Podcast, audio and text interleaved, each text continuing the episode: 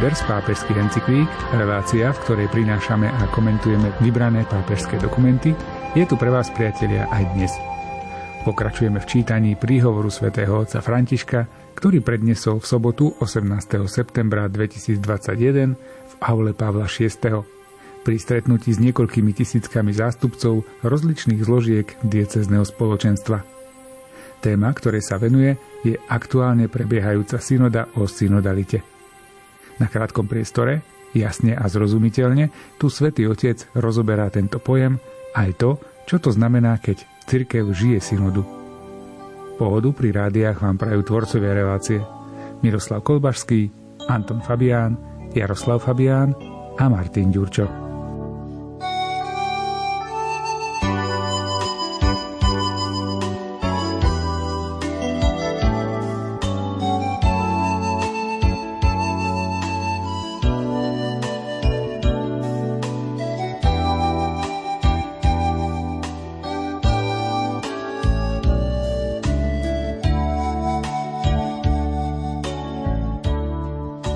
Ducha Svetého môžeme vidieť ako toho, ktorý pohne Petra, napriek jeho váhaniu, aby išiel do domu pohanského stotníka Kornélia. Spomente si, Peter mal videnie, ktoré ho rozrušilo a v ktorom bol vyzvaný, aby jedol veci považované za nečisté. Napriek uisteniu, že to, čo Boh očistí, už nemá považovať za nečisté, zostal zmetený. Snažil sa to pochopiť, a tu zrazu prichádzajú muži, ktorých poslal Cornelius. Aj on mal videnie, v ktorom prijal posolstvo.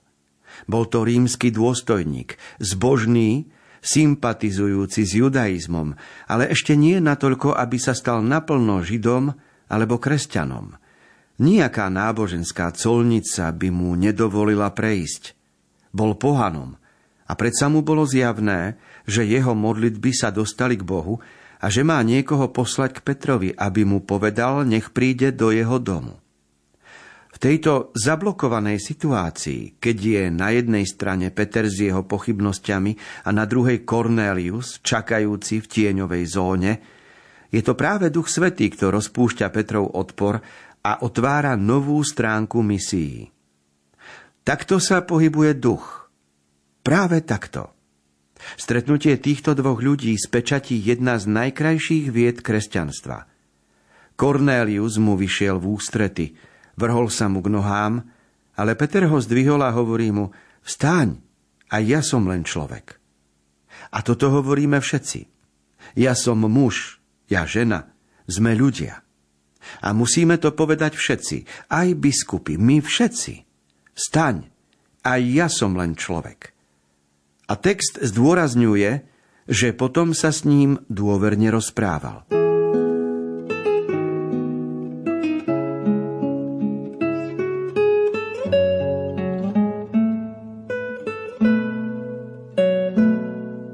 Práve sme si vypočuli výklad exegézu zo skutkov apoštolských z 10. kapitoly, verše 26-27 a nasledujúce. Ide o príbeh ako sa Peter dostal zo židovského sveta do sveta pohanov a ako sa pomaly Peter otváral aj pre iný svet ako svoj. Treba si nám uvedomiť, že všetci vyrastáme v nejakej tradícii. Čiže doma sme získali nejaké zvyky. Napríklad zvyk, že v piatok nejeme meso, alebo zvyk, čo sa modlíme pred jedlom, alebo zvyk, že ideme v nedeľu na Svetu Homšu a rad radom tradície aj rodinného, aj spoločenského, tradície pracovného života a tradície aj náboženského života. A Peter bol vychovaný v židovskom, v židovskom náboženstve, v židovských tradíciách a on vedel, čo je nečisté, čiže ktoré druhy mesa jesť nemôže. Vedel, čo sú párno a nepárno kopytníky a rad radom a ďalšie predpisy a, a súbor modlitieb, ktorý aj on vykonával. A teraz Peter sa stretáva s Cornéliom a Cornelius je reprezentant sveta pôvodne pohanského, rímskeho. Čiže nemá dočinenia s touto tradíciou, ktorú má Peter. A tu ide o to, že skutky apoštolské ukazujú krásne, ako sa Peter otvoril pre spolubrata pohanského a pochopil, že podstata nie je v tom, aký druh mesa zje alebo nezje, že tie tradície, čo je čisté a nečisté, majú svoje odôvodnené, svoje odôvodnenie, ale je dôležité byť slobodným a na prvé miesto položiť lásku k človeku a mať na zreteli to, že ten, kto predo mnou stojí, aj keď nemá moje tradície a moje zvyky, aj keď nepozná jedlo, ktoré je čisté a nečisté, aj keď iné druhy potravín požíva, predsa je to človek, ktorého ja mám mať rád, s ktorým si viem vymeniť názory, s ktorým môžem diskutovať. A tam sa otvára Ježišovo posolstvo aj pre svet pohánov.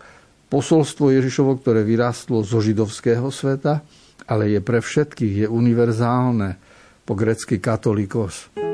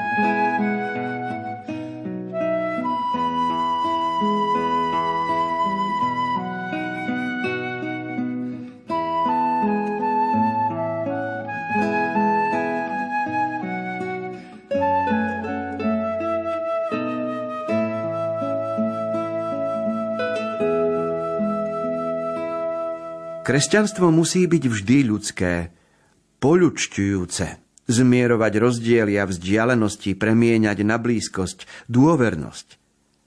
Jedným zlomom v cirkvi, ba dokonca zvrátenosťou, je klerikalizmus, ktorý oddeluje kňaza, biskupa od ľudí. Biskup a kňaz oddelený od ľudí je úradník, nie pastier. Svetý Pavol VI rád citoval Terenciov výrok Som človek a nič ľudské mi nie je cudzie. Stretnutie Petra s Kornéliom vyriešilo problém a podporilo rozhodnutie slobodne kázať pohanom v presvedčení, to sú Petrové slová, že Boh nenadrža nikomu. V Božom mene nemožno nikoho diskriminovať. A diskriminácia je hriechom aj v našich radoch. My sme čistí, my sme vyvolení, my sme z toho hnutia, ktoré vie všetko. My sme.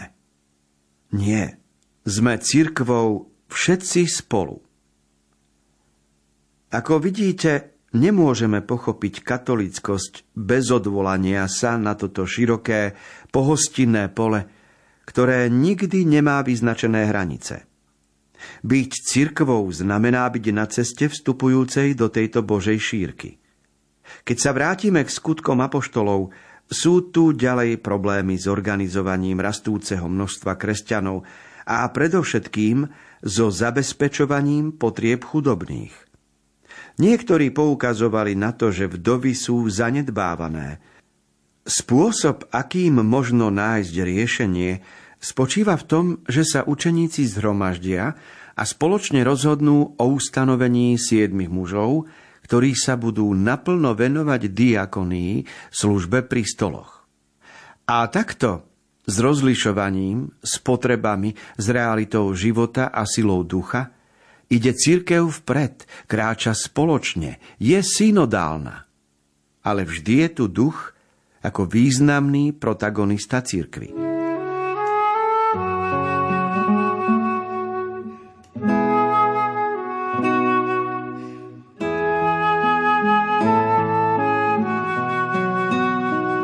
Sledujeme dejiny cirkvy na začiatku a to znamená, že hľadáme inšpiráciu pre našu synodálnu tematiku dnes v koreňoch, ktoré spoločenstvo veriacich ľudí prežívalo.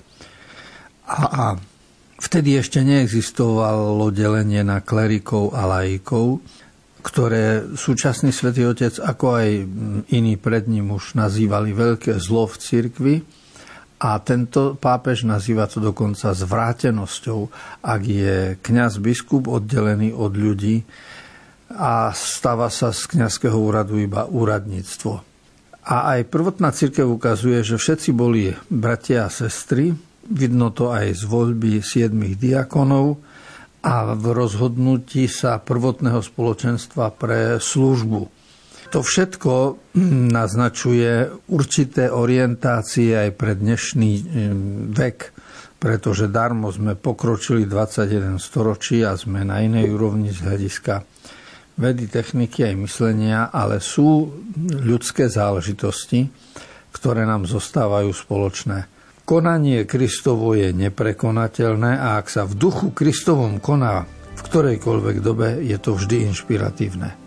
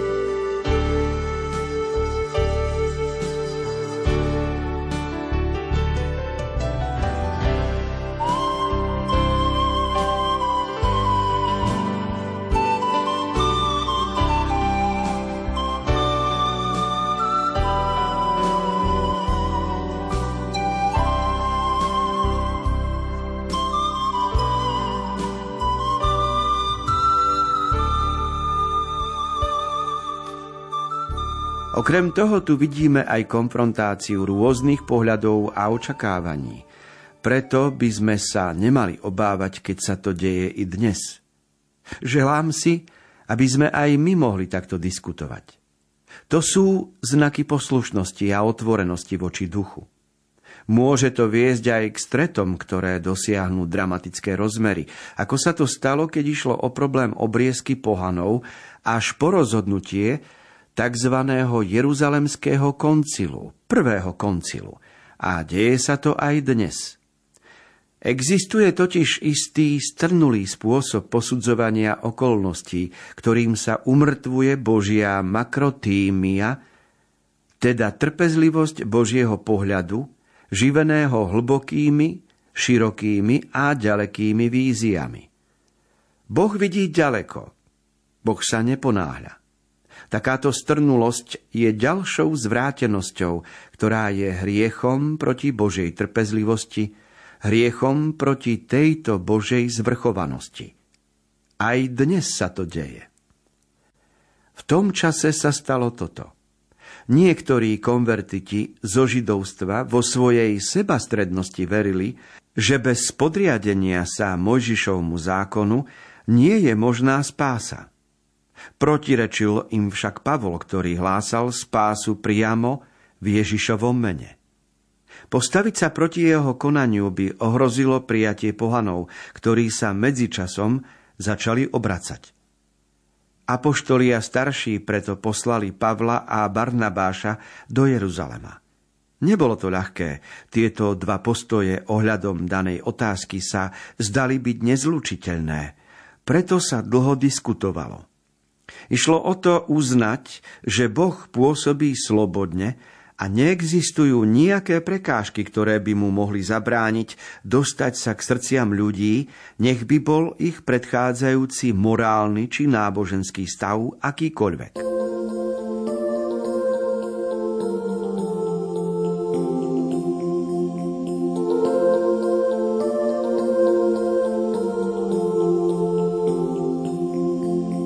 Témy, ktoré my dnes riešime, sú iné ako témy, ktoré riešili prví kresťania pred 2000 rokmi. Pretože vtedy Peter a Pavol a ostatní apoštoli mali rozhodnúť o tom, či sa človek môže z pohanstva stať kresťanom priamo po krstianím, alebo či musí prejsť obdobím, v ktorom e, praktizuje Mojžišov zákon, židovstvo, a potom po absolvovaní židovstva sa môže stať kresťanom. No a dnes už e, to pre nás nie je nejako zaujímavé, ale vtedy to mohlo byť dôležité a prinašajúce rozkol. A preto bol Jeruzalemský koncil, Jeruzalemský snem, preto sa spolu modlili, načúvali jeden druhému, preto bola synodálnosť a v prvotnej cirkvi sa to aj vyriešilo. Ide o to, že oni vtedy neboli takí strnulí, ako sme my dnes. My už viac lipneme na svojich názoroch a naša strn- strnulosť spočíva v tom, že myslíme si, že sme verní tradícii, keď sme iba verní, ale tá vernosť tradícií spočíva v niečom inom. A vlastne ide o to porozumieť aj Božiemu pohľadu na veci, nielen ľudskému, lebo to, ako sa dívam ľudskými očami, to mi hovorí môj rozum. Ale Boží pohľad na veci môže byť trošku iný. A my tento Boží pohľad, ako sa tu spomína v pápežovej kázni, existuje Božia makrotímia, čiže Boh to vidí naďaleko, on sa neponáhľa. A my to vidíme fanaticky úzko a hneď chceme svoje dosiahnuť. Čiže sme proti tejto Božej makrotímii práve svojou strnulosťou a lipnutím na svojich názoroch. A to je pre synodálnosť problém. Človek musí byť slobodný a, a nad vecou.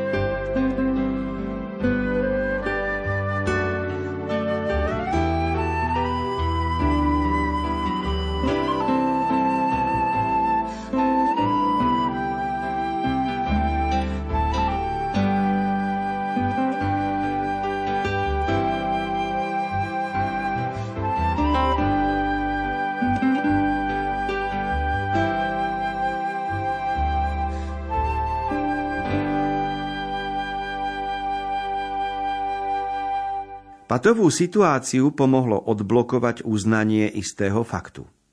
Spočíval v tom, že Boh, ktorý pozná srdcia, teda tento kardiodiagnostik, ktorý pozná srdcia, sám vydal svedectvo v prospech toho, aby mohli byť pohania pripustení ku spáse, keď im dal Ducha Svetého tak ako nám. Tak prevážilo rešpektovanie citlivosti oboch strán a došlo k zmiereniu extrémnych postojov. Skúsenosť Petra s Kornéliom bola veľmi cenná. Preto v záverečnom dokumente nachádzame svedectvo o hlavnej úlohe Ducha Svetého na tejto ceste rozhodovania a o múdrosti, ktorá stále dokáže inšpirovať. Lebo Duch Svetý a my sme usúdili, že nebudeme na vás klásť nejaké iné bremeno, okrem toho nevyhnutného.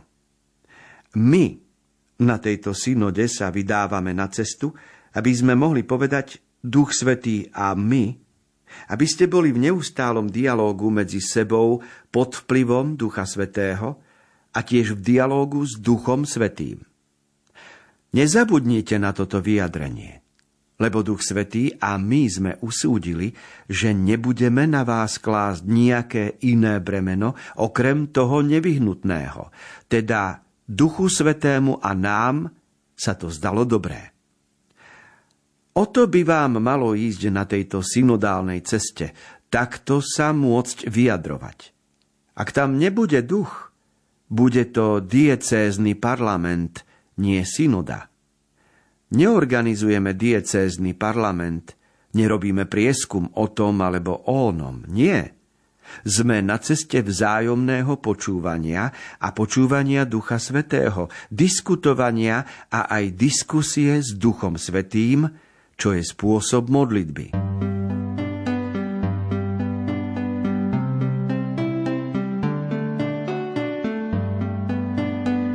Jedno z riešení, ktoré sa nám pre synodálny proces ponúka, je všimnúť si vzorku z prvého storočia z Jeruzalemského snemu, kde v skutku apoštoloch je zaznamenaný výrok apoštolov Duch Svety a my.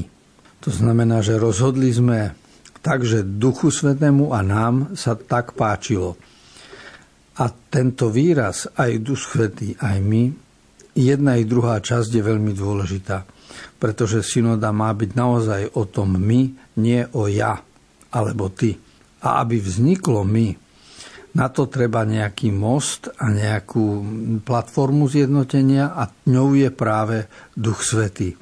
Čiže toto je to, čo, čo si my môžeme pri našich diskusiách vo farnostiach a v iných spoločenstvách pri synode ozrejmiť, aby sme mali na zreteli to my, ktoré sa stretáva a nie len to, čo je v mojej hlave poukladané ako jediné správne a, a isté. Preto musí byť synoda založená aj na načúvaní druhým ľuďom, aj na načúvaní duchu Božiemu.